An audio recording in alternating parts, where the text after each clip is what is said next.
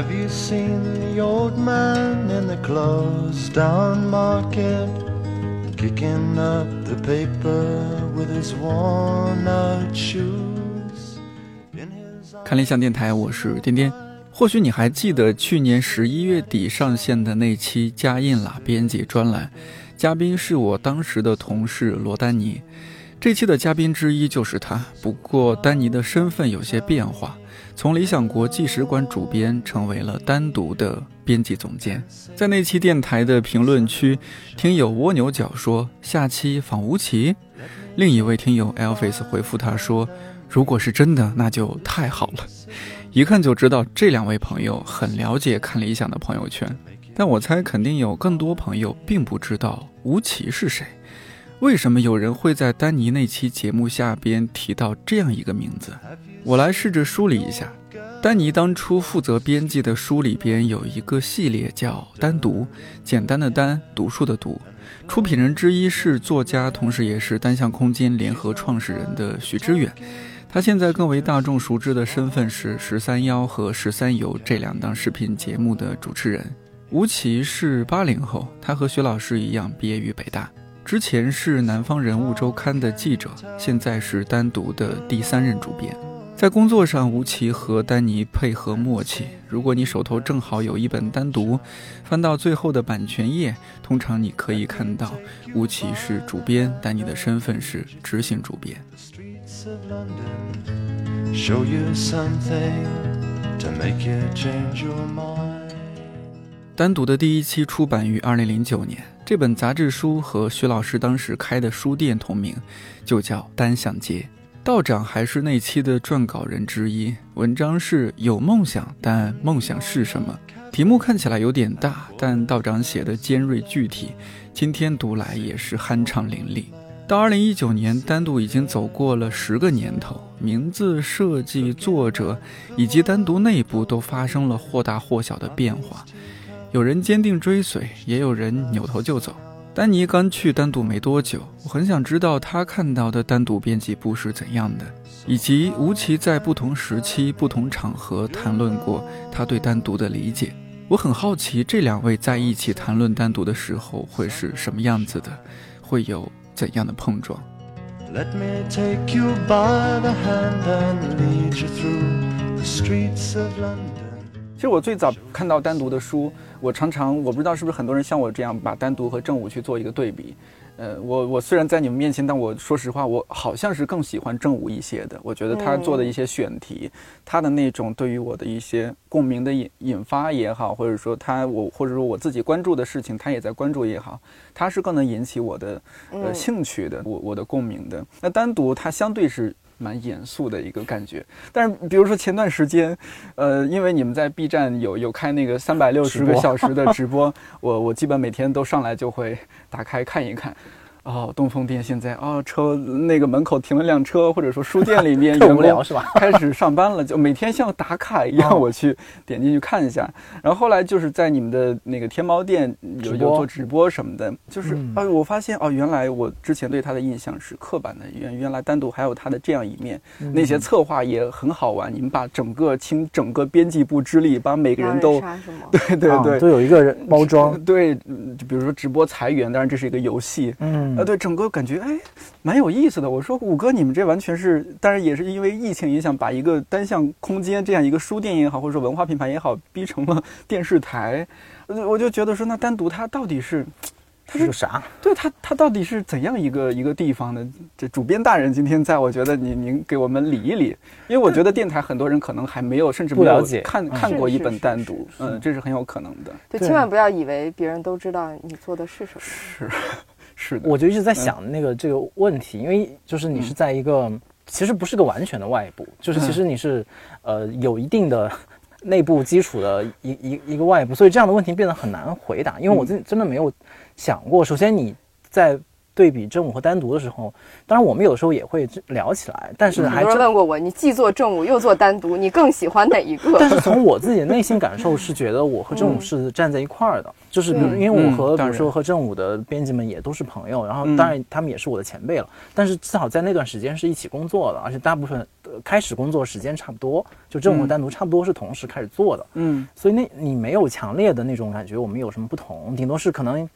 些区别啊。但是刚才你那么一说，好像是单独是怪严肃的，就是的我确有这样的一个引引用一段。当时不是正午和单独都在跟台海合作嘛？哦就是台海出版社，然后台海出版社嗯负责审稿的编辑，就我跟他是对接嘛，然后他审一本正午，然后审一本单独，然后他说：“哎，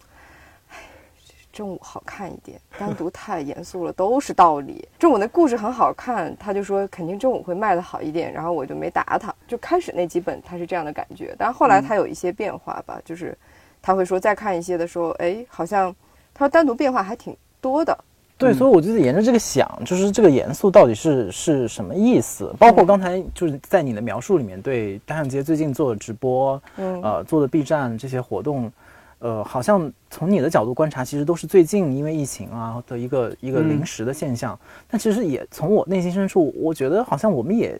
很长时间来就是这样。所以一方面，我觉得好像我没觉得自己像你之前印象感觉的那么严肃，嗯然后我也没觉得单向街最近变得有多活泼。多活泼我觉得它就是从我们内部角度或者我自己工作的角度，嗯就觉得单向街一直是在这样的一个中间地带。就是它一方面连接起来是那些看起来很严肃的书啊、作者啊、道理啊、思想啊，就那些东西是它放不下的一个包袱。但另外一方面，它它没有办法像一个像比如出版社啊或者一个大学那样真的去把自己端在一个云端，就是我们现在有一个砖头，然后要往往下丢，它必须得找到一些更更年轻、更时尚，然后更容易接触的一一些方式，让呃不知道他的、不知道那些呃怎么讲精神的创作者的人，嗯就让他们连接起来。所以我感觉在这个问题上，单向街还是一个比较好的例子。就它不是一个嗯好像被一个特别传统的嗯角色所束缚，然后它也有一定的开放性。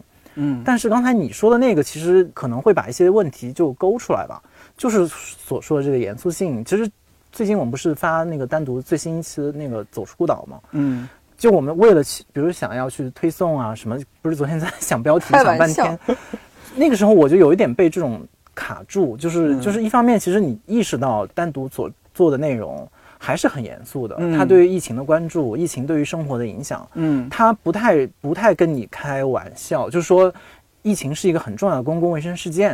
然后对所有人的影响是是公共性的危机，就是大家不要在这个事事情上面开玩笑，嗯。这个东西是他的一个底色。但是他面对的又是在都市当中年轻的读者，然后那些对世界有呃广泛的好奇，然后 B 站的呃朋友们，嗯。然后如果说你在这个状态之下，你还要去说大道理，他们是不会听的。嗯。那与此同时，如果你要开玩笑的话，其实你又违背了自己一开始的那个那个原则，所以这个当中，我觉得是有一些矛盾和张力没有那么容易被解释的。就是你你既不能完全的做一个深沉的思想者，嗯你也不能做完全的一个大众文化的一个拥抱者。这两个东西有一些不可调和的东西，在你的每一条推送、你的每一本单独、你的每一次对外解解释单独是什么的时候，都会被被问起来。就是你们也也在努力寻找一种平衡。编辑他们一些写的文章里面，比如说我记得是 Kiva 还是谁，嗯他有写过说，其实我们的日常就经常是面对一个选题，这个标题怎么写？没错，我们也我们也想十万加，我们凭什么不想十万加？嗯你那天问我聊的时候，我第一想到的就是，嗯或者我最近也跟其他朋友聊，就是我觉得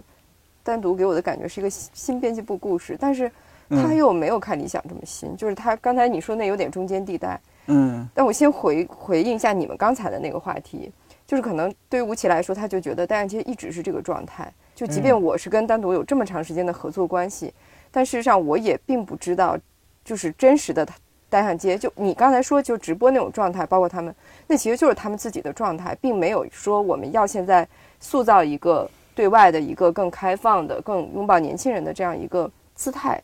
但是，那我觉得就是要考虑的问题，为什么之前会给大家一种比较严肃和就是那样的一个设定吧？就比如我就去了以后，还是会有一些跟自己原来想象的不一样的。嗯，那确实他那实际的一个工作的氛围会更加的自由和放松。这不应该挺适应的吗？对，那当然是。呃，但我要说的就是，它其实是在我认识的传统出版机构跟一个完全的新媒体，因为我之前也比较了解一些新媒体的或者是网站的工作的一种气氛和方式。嗯，我觉得它是在两者之间。就有些地方它很像，就是非常老的媒体的那种做法，选题会也好，或者他们讨论问题的方式是比较传统的，并不是一个完全新媒体的。而且，就现在我们做很多事情的逻辑也不是。但你说它是完全像我原来供职的，就是比如说理想国嘛，它也它也不是，对，完全不是。对，我觉得这里的。人会更加的在这两者之间让我看到，所以我说他从一个我工作的角度，比如书这个事情，书它首先是一个传统，我们理解它是一个传统产品，它不是一个电子出版物，也不是音频，比如说它也不是一个视频，但是在单独做书的感觉，其实你是在一个既新又旧的一个感觉里面，它有一些传统的那些出版社的好的东西，嗯，它也给我一些新的挑战，就是面对。我刚才说更开放的一个一个空间，其实它要接受的信息量更大，在这种环境里面，你又要去抓住你要的那个东西，其实它对一个人的要求可能是更高的，同时它又是站在当下的，就它不是一个静止状态，它时刻考验你对今天问题的一个思考和回应。我就发现现在进入了一个特别奇怪的状态，就是。我已经把这些完全自我合理化了，就是可能过去会觉得哦，这是问题，就是之前如果你在一个传统媒体工作，一直工作或者传统出版社一直工作，你可能就不需要去面对这些问题。但是你因为在太阳街这样一个其实是很四不像的一个。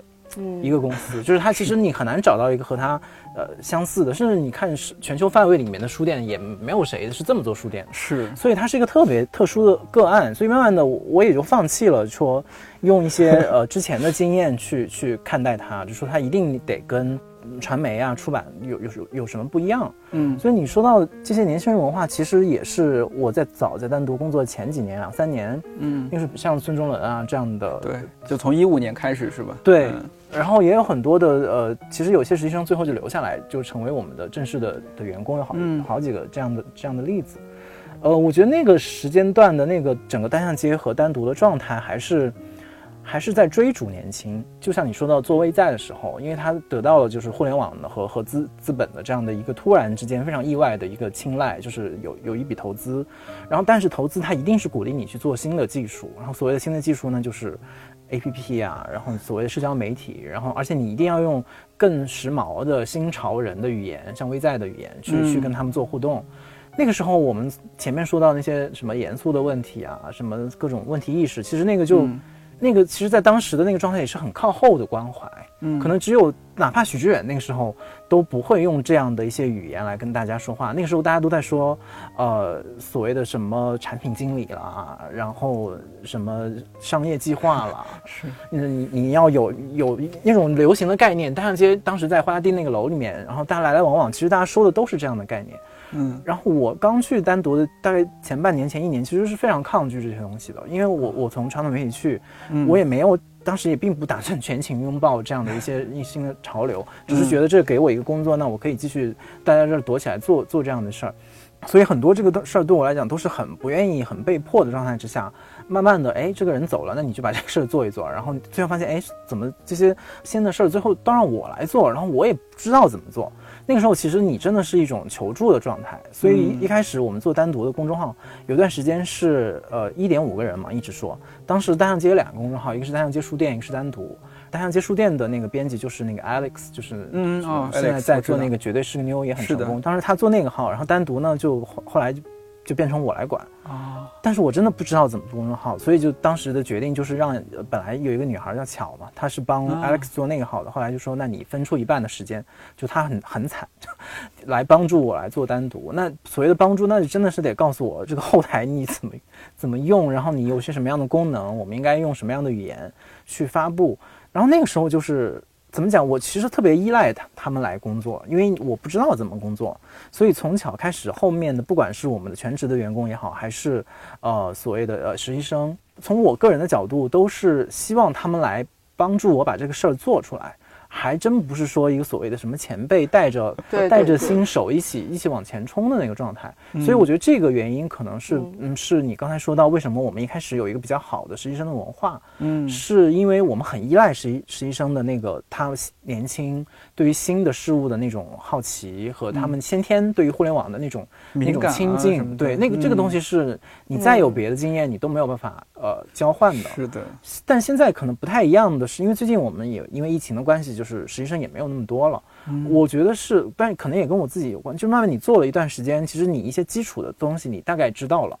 然后而且你会发现这些背后的规律没有那么玄乎，就它不是说你只有二十岁你才能做，就是你三十岁、你四十岁的时候，其实让你做你也能做，就无非是你用什么样的心态去做。所以这个时候，其实你的这种内在的，就是需需求或者需要实习生来帮你打头阵的这个愿望和需求，其实呃降低了。嗯这个时候，其实考验的是你自己能够给出一个什么样的规划，就是说你已经知道传统媒体怎么做，呃，出版业是怎么回事儿，新媒体大概是怎么回事儿，嗯你有也有这样的资源，你也有看起来挺有经经验的了。这个时候，那你怎么炒这几个菜？就是料你都摆你桌上了。没错，所以这个时候，很多的时候你可能真的也不能完全靠实习生，嗯也比如说你你得靠靠丹尼，这样他他对某一个领域是真的有自己的认识，然后才来跟你形成有效的讨论。我这个时候其实已经说明了单独的变化吧，因为我自己也、也算是见证了他这一段时间的一个、嗯一个变化。当然，它背后就是整个大象街呃书店的变化，就是其实也是我觉得现在我们车上还在说，就是它其实现在慢慢的进入了一个比较平衡的状态。它之前像我说到那个刚得到投资，然后那个时候其实是严重的失衡，就那个时候就是怎么新鲜怎么来，怎么快怎么来，怎么吸引眼球怎么来，嗯就是一定要最最快的时间找到吸引注意力的，然后变现的方式。然后哪怕你懂不懂什么没关系，就是就是 Lucy Lucy 秀的加入干，然后什么是对啊，就看谁跑得过谁。那个时候其实你所有注意力就倾斜在那个那个上面了。但现在就是单向街慢慢的也从那样的一个狂热当中复苏过来，然后包括嗯许知远他个人的一些表达也得到了这个社会重新的一个认可。嗯然后单向街也在商业社会上也有自己拿得出手的产品，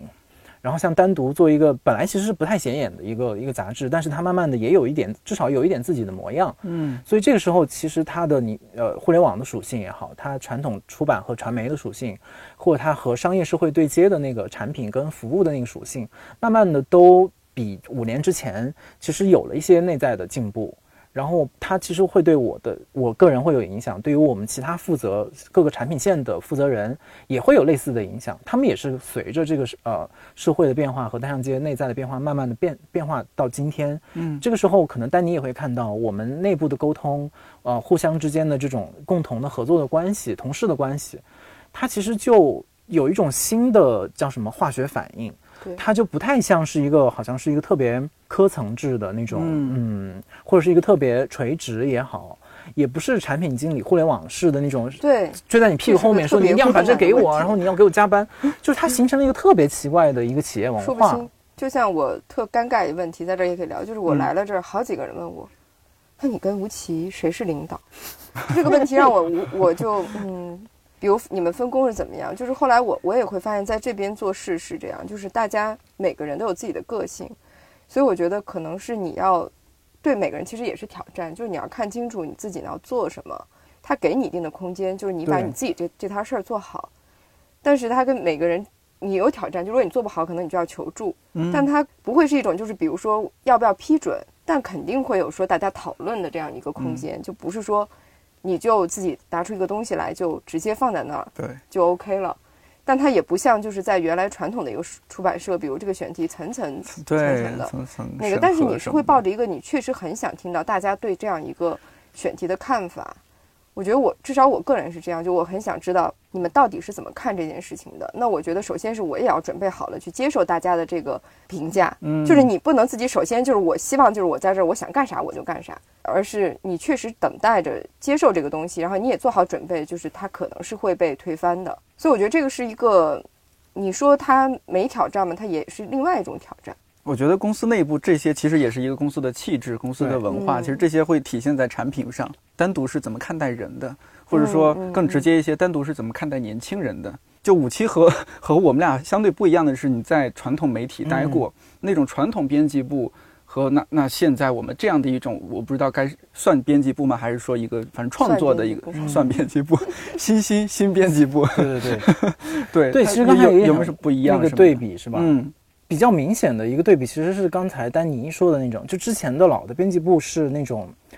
自我重视的，就是说编辑部的权威和编辑部的层级和编辑部的重要性，在一个公司当中是毋庸置疑的。就是比如说编辑跟所谓的广告部之间，那显然是编辑部高高在上。包括我们现在对一直称媒体老师叫老师老师，这其实都是这个背后的一种一种心态嘛。我觉得这个是，呃，单向街其实也有。我觉得到今天这样的一些敬意吧，或者是表面的敬意都都还存在，就是大家都都会说。但是我觉得在太阳街里面，就在实际工作的层面，就是我觉得一个好处是，他把。编辑和编辑部所谓的编辑部，呃，所谓的更高级的知识生产和内容生产的人拉回到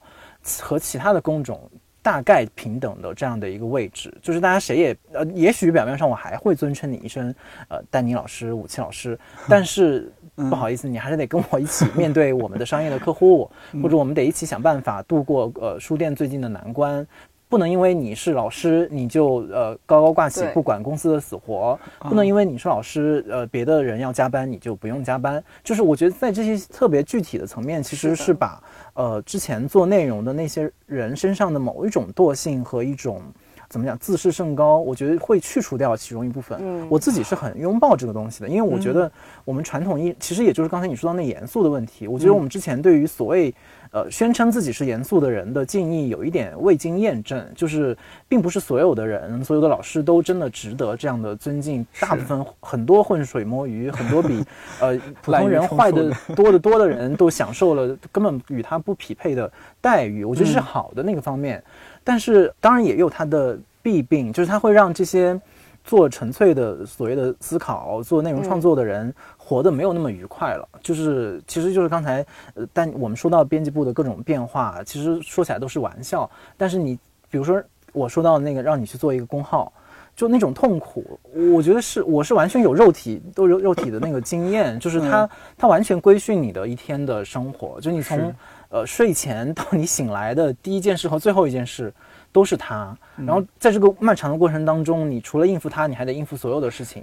这个其实对于那种有创作欲望的人，或者那种嗯，其实是很委屈的。就是当然不能让他们完全的放任自我，但是如果你不给他一点自由的空间，你完全让他去做一个朝九晚五的非常死板的这样的一个工作。是摧毁性的，然后我当然很能理解这背后他他要付出很多的代价，然后有的人根本做不了这样的事情，所以我觉得为什么刚才说呃你说到那种对人的尊。尊重也好，更多的可能尊重会这些福利是让渡给我们的作者、我们的译者，就是希望他们能够，呃，尊重他们的创作。我们不希望太太干涉他们怎么自由、怎么舒服怎么来。但是其实说实话，做单独的编辑们其实是需要让渡一部分自己的个人生活的。就是这不管是我丹尼还是刘静还是其他的同事，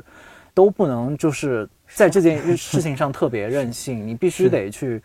怎么讲？去接受很多你可能并不愿意做的事情。反正现在我说起来这些，我都觉得很自然了，因为就是那些肉体反应都已经过了，相当于是你已经肌肉的肌肉的酸痛啊，然后你整个人的什么多巴胺水平都已经被它训练到一个相对平衡的状态。嗯，所以看起来好像没有什么波澜。但是你具体做的话，尤其是刚才你说的，对于一些年轻的孩子，就是他一方面有这样的愿望，就是想要做一点创造性的事情，但是另一方面有有实际的生活的压力。这两者其实都是很大的那种压力，然后它构成那个张力，还真不是谁都能够应付得了。然后不是说你说一句“我尊重你，让你去发挥”，这事就解决了。它其实一方面取决于你自己是不是愿意也为此咬咬牙，说我让渡一部分自己的嗯舒舒适，也取决于你的工作的单位和你的同事能不能够接住你和理解你。就我觉得这个部分，其实我觉得是我在南阳街和单独工作以来。很大的一个支撑，包括我其实，比如说单独在外面怎么被人看，我没有那么真的那么介意。就是我知道大家会有各种各样的看法，但是你每次做出一个什么东西来，你的周围的同事们，就是他们都不是说你觉得做得好，他们就是替你高兴。嗯，我觉得这种简单的高兴会让你觉得特别值得。就是包括像许志远或者余威，就是看起来是你所谓的你的老板、你的老师。他们看你做出一个东西来，你想他们以他们做多年的编辑的角度，他能看不出来这个东西几斤几两吗？他能看不出来你犯了哪个错误吗？可是当他们不管是人前人后，他愿意给你这个鼓励，就说你能把这个东西做出来不容易，然后你能让他从销量从一万册变两万册，两万向三万努力，就是所有的这些变化能够被人看到，就是不管是一个人两个人，嗯，这其实就给你一种哦，那我继续往前做的一个最基本的勇气。它真的无关于说我这个文章是有一万加、两万加、十万加，嗯它它是来自于你周围那几个跟你共事的人，是不是愿意支撑你。然后，所以这个意义上，我是很感谢。其实不只是说所谓的，因为我们现在说单独编辑部，都有一点说把它从这个公司当中揪出来，其实不是整体的，它其实是整体书店，包括我们说到呃其所谓渠道对你的帮助，书店同事、店员，说一个好他像书第一第一到来就那种高兴啊。然后我我以前不知道，就是我们因为实在是书太多了，嗯是，来一本书大家都很麻木了。但我觉得单独到了这是件大事儿，就是大家会。就这么一个最重要的纸质其实它，按说是书店，它到处都是书，但是单独就是会有一个自己的那种兴奋的在里面。嗯其他的同事就包括做商务的同事，甚至就是做其他不是那个你最核心的那本书的同事，都会挺关心你，而且告诉你书来了，怎么怎么样，大家就真的拿过去看一看，这就已经很满足了。说到这些，比如说编辑部内部啊，什么这些选题啊，什么，我不知道选题这一块儿你们也会有这种互相拍桌子的一些情况嘛？因为单独的选题也还是蛮独特的，嗯嗯，是很有，就已经做这么久了嘛，是很有自己一些气质在那儿的。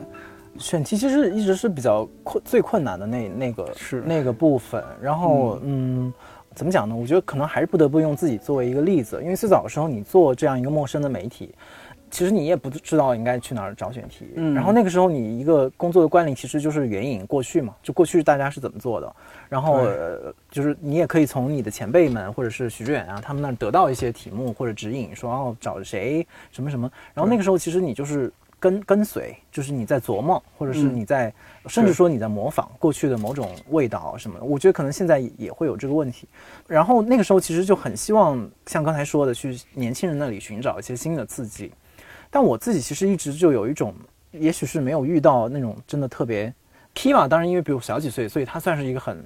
嗯。就是很能给你刺激的，就是他会用，因为他的关注的领域跟我也不完全一样，比如他嗯对艺当代术艺术、对诗歌像，他有非常他的敏锐，所以当他抛出一个什么东西的时候，哎，这个东西我觉得陌生，我没有见过。但是其实类似这样的碰撞，其实从我自己经验里面，有一段时间是很缺缺少的。那个时候我们也没什么人，其实就来回来去那么几个人，你会发现你真的找不到选题。那个时候所谓的编辑部也就两三个人，对，你说你自己去采访吗？你自己去做音频吗？你没有那样的可能。你你自己光是做编辑，你就够你做的了。日更的一个一个东西，还有 A P P，你还有一些额外的事情。所以有一段时间是觉得，就是完全是被选题扼住了喉咙的那种感觉。嗯然后最近就丹尼来到，看到了这个就是相对已经是比较健全的一个编辑部，然后相当于是各各个各人做一摊。嗯然后这个时候其实你发现选题还是一个问题。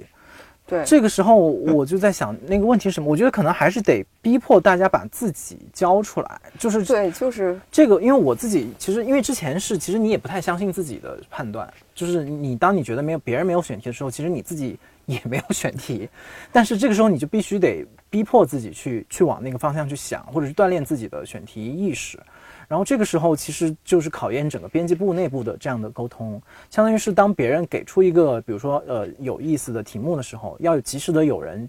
跟进，要及时的有人讨论，要及时地有人跟他一起去发现这个背后的问题，然后一步往一前推进。对一要要往这要把这个事儿往前推，这个选题才有可能出现，要不然很多都是很很美好的概念，，就是一个想法，好像在等待别人继续把自己的选题做出来。因为选题其实光有想法是其实不难，对，难的是你让这个想法慢慢成型，你知道谁来做，怎么做，这个状态包括找谁，这种其实是很难的。但是这个过程其实大家都可以出力。当然丹丹尼过来之后，可能就会进一步的加速这个过程，因为我们没不学着呀，我完全没学。我觉得，比如说我们要做做，比如书，就是这些东西嗯以后我觉得，这可能会就它会变成有特别物理的有一个出口。就是我们之前，比如说，如果大家觉得公号文章可能一次过了，就第二天就没人记住了，但我们现在要考虑的是，比如我们下半年要做一本单独，它的选题是什么？嗯，然后它里面会包含哪些具体的文章和具体的作者，这个具体的题目就会出给所有的人。那你们自己阅读范围里面的，甚至是你们自己的写作，就是大家不是都是像刘静这样，还是有自己的写作愿望吗？是，难道这这就是你的机会啊？就如果你觉得呃你有想写的方向、想写的题目，你就应该把它带出来，然后把它带到这个题目来当中，然后把它带到这本书里。我觉得现在是慢慢的找到了一种逼迫大家 把选题嗯呃做出来的这样的一个好的嗯。呃时机，也许会是很短的，我不知道，因为我们也发生了很多次表很很大的变化，所以我不知道像这样的环能能够保证多少。但我觉得可能从今年未来一两年吧，大家会看到单独的选题会有一个比较规整的，就是一个一个样貌，就它会因为之前多少有一点捉襟见肘，就是我们人力物力有限，但是想做的又很多，嗯，就这个会有有一些一些具体的限制。因为我比如说我做电台也会面临一个选题的问题，当然比如说做电台或者播客的同行，他们也都面临这个问题。现在通用的一种方式就是基本是照着主播或者说你这个编辑部的个人趣味来的，啊其实和单独你刚刚描述的这种情况很像。比如说我个人我有很大的局限性，你你要让我突然做一个足球的选题，我我做不了，因为我 没有特别关注足球。嗯，这是我个人的一个局限性。面对这种情况，但是你同时还要把你这个品牌的调性传达出去，这个时候是不是特别考验一个团队的一个合作能力？但里面面临一个问题，就是说，丹尼来了，他可以拓宽一下这个选题，然后再来一个人，可能又拓宽这个方向选题，就基本就是这样一个办法了吗？我现在想的不是特别成熟，只是我的一个观察和尝试回答这个问题。就是我觉得它还是有一个基础，嗯就是这也是我在说单独新的地方。比如说我们看到读库会非常明确，他是老六一个个人的一个特别趣味的表现，也体现了他整个人的学养也好，他的判断，他的价值观。嗯那我觉得任何一个出版机构，你会觉得它有它的一个大概的面目。如果说杂志的话，比如《知日》也有它的一个面目。嗯我说单独的心就在于吴奇有他自己一个，我觉得越来越明晰的一个一个东西，但是它不等于吴奇，单独不等于吴奇。嗯，但是我刚才在想的是，它一个杂志也好，或者是一本书，我觉得它还是有一个中心。就你刚才也说，比如你作为主播，你不会在每个领域都有兴趣，嗯但是跟你对谈的那个人，他做出来的东西一定是跟你有激发和互动的。所以我理解就是，比如说我加入进来了，可能会有一部分东西，但是这也是建立在是我跟吴奇之间的互动产生的。那每个实习生也一样，来来这个编辑部的编辑也一样。我觉得他最后具体到都是一个人跟另一个人之间的这种互动产生的一个化学反应，就是你要相信我们所有的东西并不是那么高深的，就是即使是古典音乐，它也是可以跟一个普通读者发生对话的。那我觉得这个中心可能是，比如说现在我认为是吴奇，但是所有的他的作者来这里跟他产生的一个方式的交流，那个产物可能就是一个特别的东西，它不完全是吴奇的东西。比如说刘静跟他讨论一个选题，最后呈现出来的一个成果，那不完全是一个他的东西，可能不完全是刘静的东西，它就变成是单独的东西。但它还是有一个一个基础的东西在那里。我觉得那可能是一个主编他本身的相对固定但又变化的东西，嗯跟这个人的性格也好和他的变化是有关联的。所以他每一个人的不一样，他在跟第二个人去产生那种交流和化学反应的 结果也不一样。我觉得这可能也是编辑的一个特点。是。之前道长有说过一句话，就是比如说我们公司陆陆续续看理想招了一些人之后，道长说了一句话特别好玩，他说：“怎么感觉我们公司近亲繁殖？”嗯，他这个意思就是说，好像感觉大家都一种气质。嗯那比如说吴奇呢，你招单独的那些年轻人的时候，你会比较看重什么？或者说你现在想一想，觉得他们可能具备有有什么类似的气质吗？其实，呃，我不同时期做所谓招聘的时候的我的那个心态就会变化，就有的时候会嗯觉得，当然也也跟具体招聘的那个岗位会有嗯那个、怎么讲有有区别吧。有的时候也会觉得一定要找一个特别气味相投，然后嗯、就是完全互相理解这样的一一个人来共事。但是我觉得那个其实其实跟找对象可能也很像，就你倒是找一个跟你性格互补的呢，还是找一个跟你有共同话题的？对啊对啊。还有一个可以照顾你的，还或者是你要照顾他的。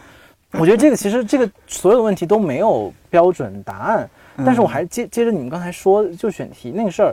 因为我现在有有的时候就听大家聊单独或者聊探接，我就有一种就是出神，就是就觉得这事儿跟我关系不太大，就是，呃，我也没有把自己真的放在这个当中，就好像大家都哎嗯说的是我哟，就是其实我已经可能飘在旁边，就看着他们在说这个东西，因为我 我这工作里面也会这样，就是我会飘出来，就是看哎这几个人在做什么，然后嗯有有什么意思。但我觉得这个可能背后有一个一个，我很同意你刚才说的那个，其实你很多决定，不管是所谓选题层面的决定，还是工作决定，还是人生决定，你最后只能回到一个特别本质的这个人是什么，就是他在乎什么。就我这个阶段，我就是缺钱，我没有钱，我活不下去了。这个时候，他一定会选择一个性价比最高的工作，对，而且这个选择无可厚非。你别人你别站出来说他什么为了钱抛弃了理想，你对你不知道他内心有多想要钱呢？就是这个是没有办法去评价的。但是我觉得我一直有另外一个视角，就是一个行业的视角。我觉得我做记者的时候，因为在人物周刊是一个其实是一个很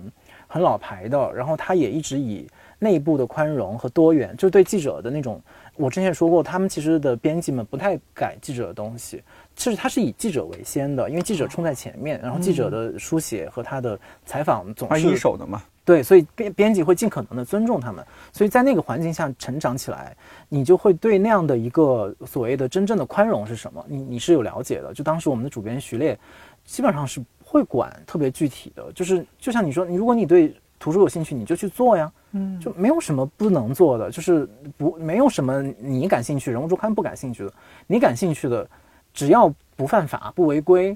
它就符合人物周刊的价值观。当然，可能跟之前的教育也有关系，就是你还是要把自己放在一个行业当中去看待。所以那个时候，我的工作虽然一方面我知道自己可以有空间，但另一方面你会也会知道说，哎，谁在写什么，他的领域是怎、怎样的他是怎么、怎么写的。所以那个时候，其实你的整个的那个看待事情的角度就不是只有一种。然后我我觉得这个所谓的行业属性也带到现在在单独的编辑部里面，我觉得大家的眼光都可以放放宽一点，就是因为我们现在处在这个行业是书店业，也是出版业，也是传媒业，所以其实理论上你有三个非常好的成熟的样板，你应该有足够多的参考去选择说，哎，出版社的编辑他做书的时候，他最厉害的点是什么？他们是通过什么样的方式能够揪到一个作者一本书？像我们之前宣传单独也会希望它有一个报纸的形式，一个杂志的开本，然后怎么说来着？一本书的深度，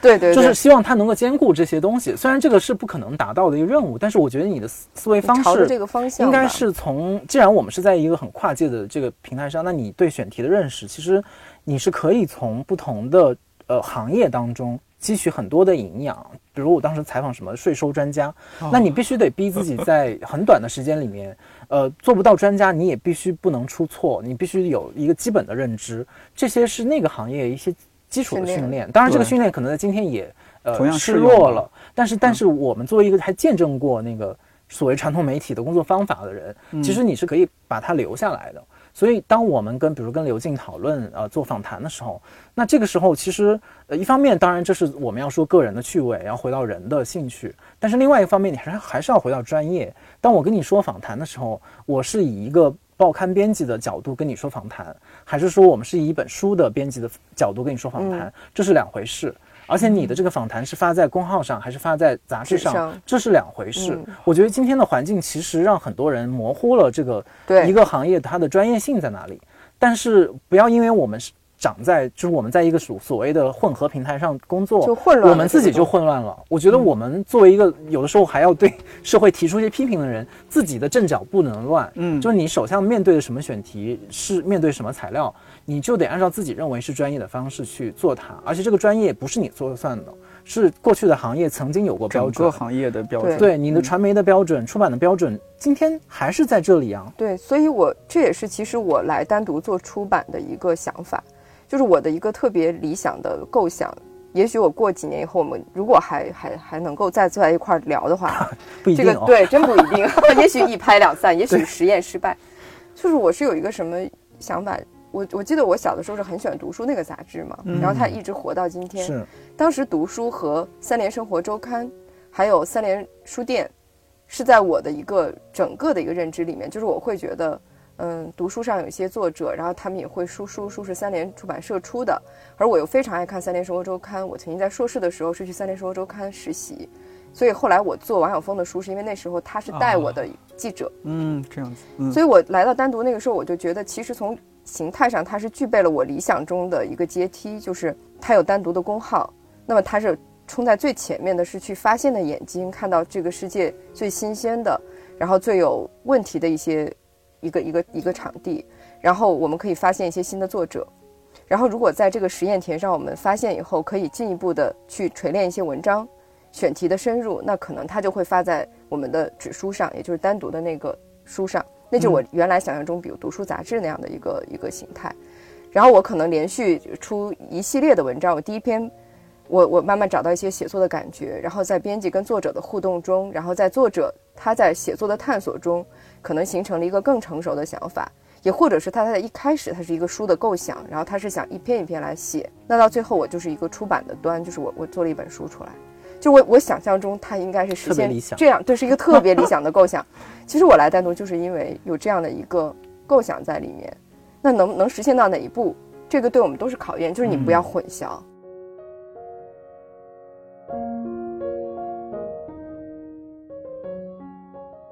从我们知道，它最早不是叫单向街嘛，嗯，然后后来它改改成了叫单独。现在你会看到它里面有诗歌，有有小说。里面的文学形式如此的丰富多彩，我知道网上也有一些不理解的声音，说你做这样的诗诗歌有什么意义？但是吴奇解释了很多次，就我想说，有没有可能在电台也再次表达一下你你的一些思考和理解在里边？呃，一个很基本的认知，不管我们做单独，还是做理想国，还是做看理想，还是在做一件文化工作，就是那文化工作的那个合理性和合法性来自于哪儿呢？就是来自于这些人都是读书写字的人。就哪怕我们今天可能做视频、做音频、做电影、做音乐，但是你会发现，其实对我们至少这一代或者好几代人来讲，我们的技术还没有发展到我们完全可以脱离印刷文化，而去获取知识和形成我们自己的呃审美。对，我觉得，我觉得单独想做的工作，一方面得建立在这样的一个大的逻辑前提之下，因为如果不是这个逻辑的话。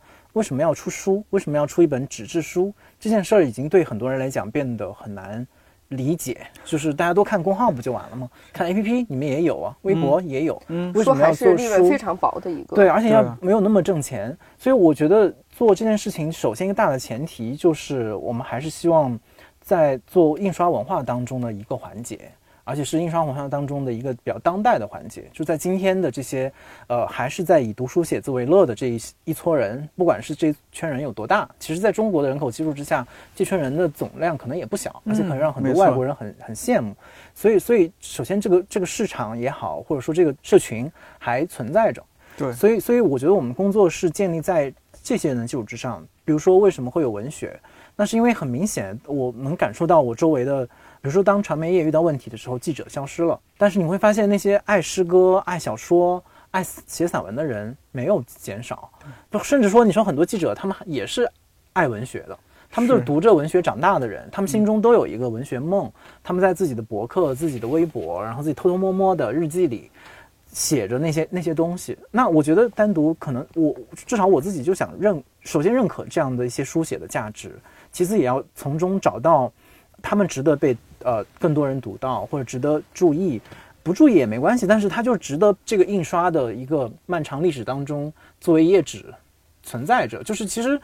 可能也很矫情，但是它的确是一个很具体的一个起承转合的过程当中。就我们今天面对的不是一个印刷文化立刻要消失，大家都要失业的状态，就是我们还在之前跟索马里做博客也也说到，就是我们还在这个黄昏当中。所以我至少我自己觉得，我们必须得做一些黄昏。时候该做的事情，那保持一个体面的出版的形态，让这些还有书写习惯的人的作品，能够以一种更灵活，然后更多元，没有那些障碍的方式去去出现。我觉得这件事儿首先很重要。然后另外，也就是说，另外一个问题就是为什么会有一些像张之一的这种纪念的散文呢？嗯，或者有的时候会呃，像范晔的诗歌，可能是平时他也命不是人，他不自己并不觉得写的有有多好，或者是多专业多想发表，或者是像吴昂他写的那种给一个虚拟情人的一一种信，我觉得还是得那些文本当中要具备一些打动，作为一个编辑的我要打动屏幕。背面或者是这本书对面的读者，他不是被一些虚头巴脑的标准所带跑的，就是因为今天的所谓的文学也好，新闻的发展，它中间有很多特别外在的标准，就是谁得了什么奖，谁是得到什么协会的认可，他已经是一个非常成熟的、知名的作者。对，有一些名名气的影响，然后什么市场，他是一个特别受欢迎的作者，然后我就挺不喜欢这种，而且我觉得这这种特别体制化的，对，其实是会帮助这个行，会加速这个行业走向黄昏的，因为你最后你做出这些都是做给所谓的这个小圈子人看是，我给你一个认可，然后回头你再给我一个认可，嗯 然后我们俩就饭碗都保住了。对，但是在你们俩保住饭碗的同时，更多的人丧失了他的读者，因为他看到了哦，原来你们读书人写字人就是这样互相呃来这些有的没的，然后都是一些表面的虚名，大家都在追逐那些。我就觉得单独能不能做一点工作，就是把那些表面的东西标准拨开。就是包括我们做新青年那一期，其实包括其实孤岛里新面新青年，对，就每一次都会有一些，就是你拿出一些，比如说那些在所谓在文学社里工作的人的小说，呃，大家没听过这个名字，然后甚至知道哦，原来他是大学生作品，人家就不想听你说什么，嗯。他就觉得我为什么要看一个大学生写的小说？嗯。他们不会，就是很没有那种朴素的作者的心态，就是你会帮每一个每一篇到你手里的文章，就当做一个陌生的作者，你不知道他是谁，然后你你能从零开始认识他，他打动你就是好东西。我觉得单独其实，当然我们不能完全做到这一点，嗯。要要承认，但是我们想要找到的那个标准，其实是一个很内在的标准，它不要通过那种特别外在的，比如说这个是什么文体，那个是什么奖项，然后这个是有有没有名，就是我们特别想要去拨开那些东西去去工作，所以这也导致他在选稿上会有一些呃出其不意，会有一些甚至有一些业余，甚至我觉得业余就是单独最大的优势，就是我们始终就是希望保持一个特别业余的状态，我们看什么都觉得好。看什么都觉得新鲜，哎，突然看到一个什么，觉得就觉得特别了不起，就想要登它。我觉得就是要找到这个特别原初的这样的一个一个动力，它才可能维持你在这个行业里面旺盛的一个创造的状态，没错而不是变成一个重复的工作。就是哦，丹尼是一个好的作者，他呃今年嗯给了我一篇，明年他也一定会给我一篇同样质量的作，不是这样的，他会变嗯化的，而且他自己的环境。可能周围的人都都特别谄媚，他可能明年写的是狗屎，这个时候你还要出他的书没有人跟吗？他说，嗯你必对啊，哪怕你不直接告诉他，你也你也要通过我我不再发表你的东西，告诉你你现在写的是狗屎。其实你要说单独哪里做得好不好，我觉得都可以讨论。但是我觉得，呃，我特别想澄清的就是我们做这个事儿的动机，就是他就是想跟那些东西逆反。他如果说他年轻的话，我觉得他在这个上面他得非常年轻，他不能被那些东西所所绑架。因为如果是这样的话，那其实单独没有什么价值。如果这么说，可能单独它它的衡量标准有可能是人，或者说是文学，而不会那么狭隘。就像比如说一个人听歌，当然我很佩服那些我只听摇滚乐，而且他研究很深，当然也很好。嗯，但是那些比如说杂听、爵士我也听，蓝调我也听，或者说嘻哈我都听，我觉得这样也很好。可能比如说单独它虽然是一个有纸质的出版品，它也承担了一部分传媒的这样的一些作用。那如果是能够有个更宽阔的视野，也能够带给年轻一代读者更不一样的一些东西。比如说，我注意到你们书单独的那个左上角那个变化了嘛？它那句虽然说英文没有变，但是中中文变了。之前是全球青年思想策 源地，对好大的一个，好大的口气。嗯，呃，最近变成了在宽阔的世界做一个不狭隘的人。我特别喜欢这句话。其实你这观察就很就是嗯准确，锐因为它嗯其实真的还不只是一个语语词上的变化，嗯，它其实背后就是很具体的牵涉到我们我们自己的对自己的认识，包括我嗯们想要呈现给大家的一个什么愿望。也刚刚其实也聊到了，就是跟可能我们工作的状态有关系。就之前是那种你背着一个很沉重的历史的包袱。大家都觉得，哎，单独很重要啊，大象街书书店，中国独立书店的灯塔呀，就你自己其实也是被这样的一些呃虚头巴脑的一些光环所笼罩的。你觉得，哎，我是不是在一个特重要的位置上工作呀？那我，那我的什么 logo 啊，什么那不都得牛逼一点？然后你的愿景不是要跟世界各地的，比如当代的创作者在一块儿联欢吗？精英对话。对，所以那个时候其实你不自觉的，其实就挪。其实当这个策源地是呃，单向街有一个说法是京城文化生活策源地，嗯就贴在当时画家地的某个角落里面。然后当时那单独就把那个改了改，就是变得更牛逼了一点，就是从京城走向了世界。当时其实你改出来，大家也没觉得什么，因为一般人也不会仔细的说你。因为大家也都知道自我定位都是骗人的，所以不会有人深究这个事儿。但是还是这个事儿其实还是于威老师提的，就是是我们的老板之一，嗯，他就说你能不能把那个这个字儿给换掉，就是非常恶心这句话，就是首先我也觉得这个事儿不是我说了算，我就说这个事儿，嗯。之前不就一直这么定位的吗？怎么到我这儿就要要变了呢？就之前没有这种意识，就觉得想理所应当，不觉得它是一个而且问题。主要是大部分人不把这当真。而且我觉得还有一个问题是从出版，就是我们改版这以来，我学习到的，就是那个时候，就是我们改版的时候不就商量一个一个字的大小，一个字的大小，你要怎么摆吗？那个时候你才意识得到，因为之前只是看书，你看书的时候你真的不知道，就是设计师和编辑背后的心思在哪儿，你就就看嘛。你做书的时候知道，你每一个角落都有意义。你你要考虑到你哪个字最大，那就是用心的作者和编辑。你就知道你最想说的是哪个字儿，你不要放废话在上面。那那个时候你才坐下来仔细的推敲，说，呃，单独要不要留，呃，书名放在哪，自己的名字要不要出现，然后那句 slogan 怎么？那个时候你才会，哎，你怎么说这个事儿变得重要起来，才会想。所以先我们是想了那句口号，是想在那个公号里面先换了那一句。然后后面就是经过于老师提醒的时候，就说行吧，那我们就把那句换成在在书里面也换成这句，就成为我们未来一段时间里面的一句怎么讲标识吧，标识标识出我们自己是谁呀、就想、嗯想做的事情。其实你想那个表述里面也跟什么传媒文学半毛钱关系都没有，它其实最后都是你自我认识和自我成长的一个工具。就你通过读书，你通过写字，发现自己，发现别人，发现世界，就这么简单。嗯它没有别的门槛或者光环。在宽阔的世界做一个不狭隘的人。这个挺难。干一杯。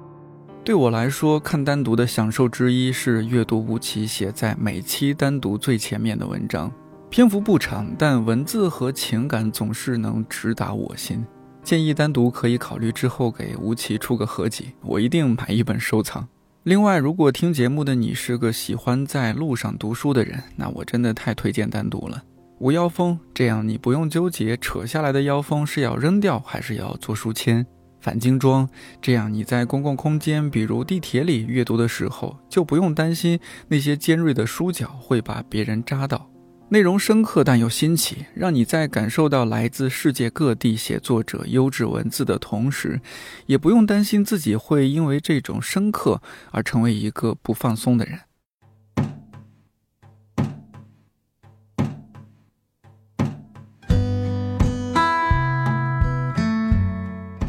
当然，听完这期电台，如果你有什么话想对丹尼和吴奇说，或者对单独有什么建议，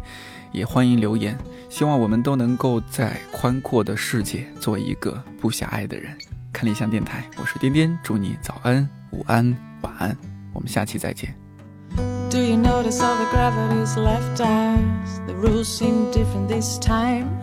Are we turning upside down to a new definition of the humankind? I hear a word and its meaning will differ.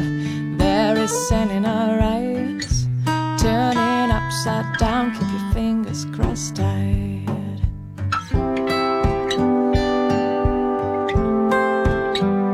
Singing la la la. What we need what we lack, moving opposite direction and back. And we are to design a new definition of the humankind. Life's hard and the world's in crisis. The rules are different this time. Tomorrow is another world where human mankind.